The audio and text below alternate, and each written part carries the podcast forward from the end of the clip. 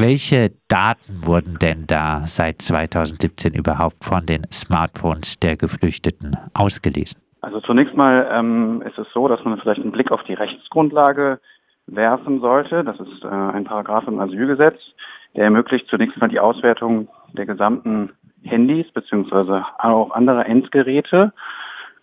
Sozusagen also eine sehr weitreichende Grundlage, die es ermöglicht, jegliche Daten auszuwerten, um Identität und Staatsangehörigkeit prüfen zu können. Das Bundesamt für Migration und Flüchtlinge ähm, nutzt diese Rechtsgrundlage allerdings nicht vollumfassend, greift also nicht auf jegliche Daten zu, sondern greift nur auf Metadaten zu, auf ausgehende und eingehende Nachrichten, nimmt Sprachanalysen vor, schaut sich an, wohin telefoniert wurde, woher Anrufe kommen, um Identität und Staatsangehörigkeit prüfen zu können. Das ist in ähm, insgesamt höchstwahrscheinlich 80.000 Fällen, ganz klar sind die Zahlen da nicht, praktiziert worden und jeweils schon sozusagen im Vorfeld des Asylverfahrens bei der Registrierung frühzeitig, wenn die Personen keinen Pass und keinen Passersatz vorlegen konnten. Das Problem, und darum geht es letztendlich auch in diesem Urteil des Bundesverwaltungsgerichts, es gab da schon ein vorinstanzliches Urteil des VG Berlin ist, dass das Bundesamt sozusagen auf Vorrat diese Daten ausgewertet hat, ohne sich vorher anzuschauen, gibt es andere Nachweise, um Identität und Staatsangehörigkeit zu prüfen, liegen anderweitige Identitätsdokumente vor, beispielsweise eine Taskira aus Afghanistan oder ein Personalausweisdokument, andere Geburtsurkunden oder ähnliches. Und diese Vorratsdatenspeicherung, so würde ich sie bezeichnen, hat das Bundesverwaltungsgericht, und damit hat es die erste Instanz bestätigt, jetzt für rechtswidrig erklärt. Das Bundesverwaltungsgericht hat gesagt, erst muss man sich andere Nachweise anschauen, erst muss man sich möglicherweise auch mit der Person auseinandersetzen, man muss sie anhören. Und als Ultima Ratio käme dann möglicherweise, was wir weiterhin problematisch finden, käme dann weiterhin eine Auswertung von Handydaten in Betracht. Aber erstmal muss man auf anderweitige ähm, Nachweise zurückgreifen.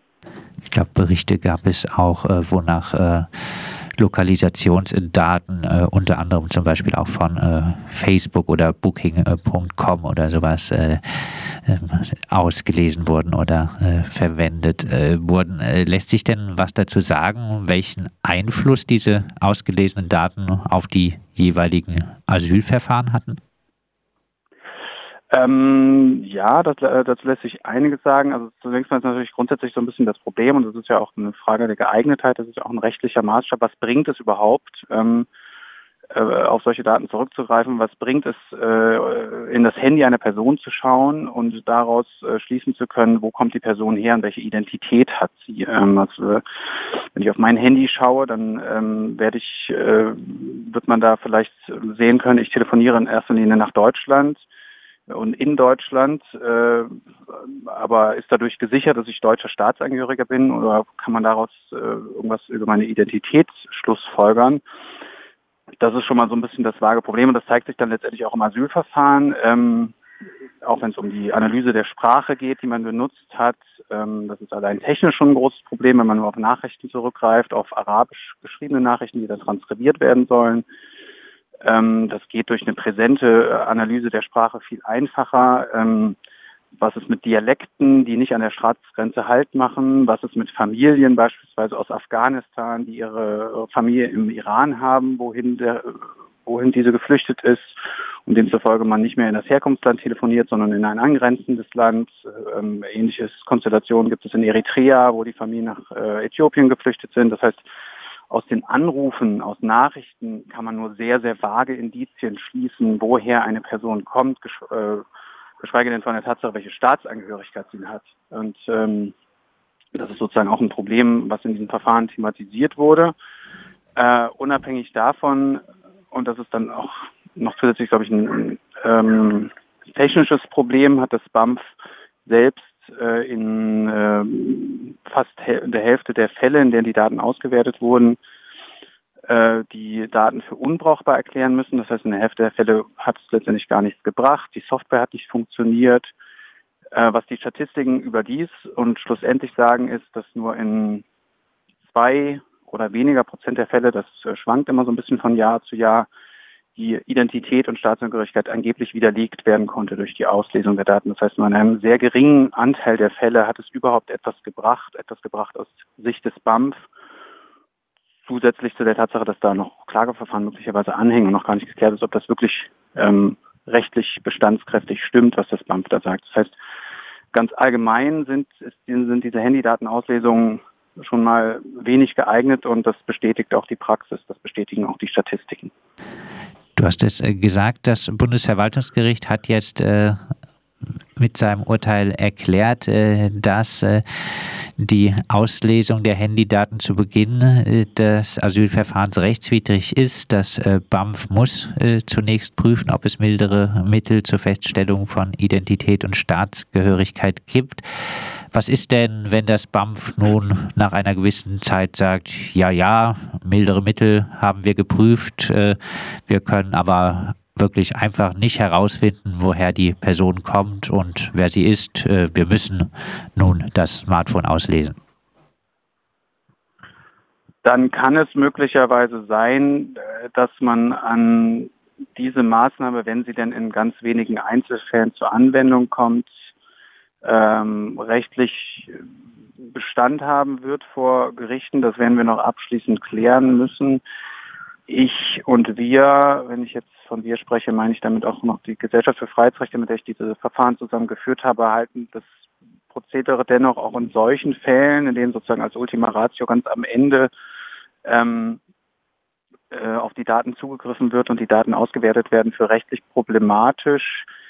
Ähm, aus mehreren Gründen. Äh, vor allem aus dem Grund der weiterhin fehlenden Geeignetheit, äh, als dass wie ich ja schon gesagt hatte, diese Daten wirklich nur so ganz, ganz vage Indizien darüber geben, woher die Person kommt. Also sozusagen, dass allenfalls als zusätzliches Argument herangezogen werden kann, um Identität oder Staatsangehörigkeit zu klären oder offenzulegen, aber keinesfalls abschließend ausreicht, um zu sagen, kommt jemand aus dem Iran oder Afghanistan. Also das reicht schon nicht aus und das ist ja auch ein rechtlicher Maßstab. Geeignetheit ist ein verfassungsrechtlicher Maßstab und da haben wir ganz, ganz große Zweifel, ob das auch am Ende des Verfahrens ausreichen würde.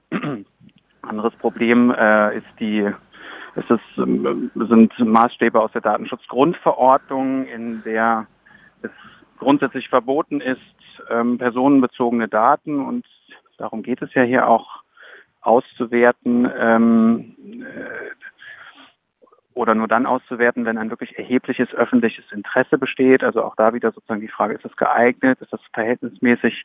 Also gibt es sozusagen an unterschiedlicher Stelle verfassungsrechtlich und europarechtlich äh, gewichtige Zweifel, ob das ausreichen würde. Und letztendlich fragt sich natürlich auch, wenn das wirklich nur in ganz, ganz wenigen Fällen überhaupt zur Anwendung kommt, und es wird nur ganz, ganz wenige Fälle geben, in denen wirklich nichts vorliegt, was anderweitig genutzt werden kann, äh, in denen keine Dokumente vorliegen, dann äh, ist so ein bisschen die Frage, ist das überhaupt wert?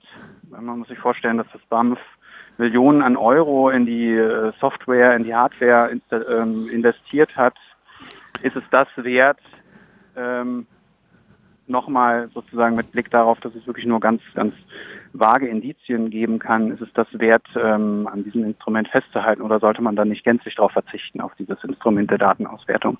Dieses Asylurteil ist der Wahnsinn. Neuer Rückschlag für Behörden, titelte die Bild-Zeitung. Mitleid mit den Behörden? Ob ich Mitleid mit den Behörden habe oder? ja. Äh, also ich habe kein Mitleid mit den Behörden. Ähm, Mitleid ist gegenüber Behörden ein äh, ja, irreführendes und falsches Stichwort. Es geht darum, dass Behörden sich an Recht und Gesetz halten müssen. Das Bundesverwaltungsgericht hat gesagt, dass sich letztendlich das BAMF in Tausenden von Fällen ähm, nicht an Recht und Gesetz gehalten hat ähm, und die Praxis jetzt überdacht, überarbeitet werden muss. Ähm, da ist kein Mitleid angesagt, sondern da geht es halt äh, schlicht und ergreifend um rechtsstaatliche Grundsätze. Gibt es denn äh, zwei Wochen nach der Entscheidung äh, schon äh, Berichte davon, ob die Behörden jetzt wirklich diese Praxis beendet haben? Äh, nein, die gibt es noch nicht. Ähm, das Bundesverwaltungsgericht hat ja erst nur ähm, sozusagen mündlich das Urteil verkündet. Es liegen die schriftlichen Urteilsgründe noch nicht vor. Die müssen wir auswerten und das BAMF verweist natürlich auch gewissermaßen zu Recht darauf. Die wollen jetzt auch erstmal die schriftliche Begründung abwarten. Ähm, Die wird dann nochmal deutlich ausführlicher sein als das, was in der mündlichen Verhandlung in der Verkündung gesagt wurde. Ähm, und dann wird man sich darüber unterhalten müssen. Es gibt tatsächlich auch noch einige andere Verfahren, die anhängig sind, ähm, äh, die wir sozusagen zeitgleich äh, initiiert hatten an anderen Verwaltungsgerichten. Es gibt noch eine Beschwerde beim Bundesdatenschutzbeauftragten, der sich nochmal mehr aus so einer europarechtlichen Perspektive mit der ganzen Thematik beschäftigt. Der wird jetzt auch eine Entscheidung treffen und ähm, ja, ich denke, dass man im besten Fall sich dann tatsächlich mal zusammensetzt, austauscht oder jedenfalls erstmal abwartet, was das BAMF und was das Bundesinnenministerium dazu sagt, äh, was vielleicht auch die Koalition dazu sagt. Heißt äh, aber, heißt genau, auch, dass, ja. dass äh, es noch geklärt wird, auch juristisch, ob äh, zu einem späteren Zeitpunkt äh, die Auslesung von den Handydaten rechtsmäßig ist oder auch ob, auch ob das rechtswidrig ist.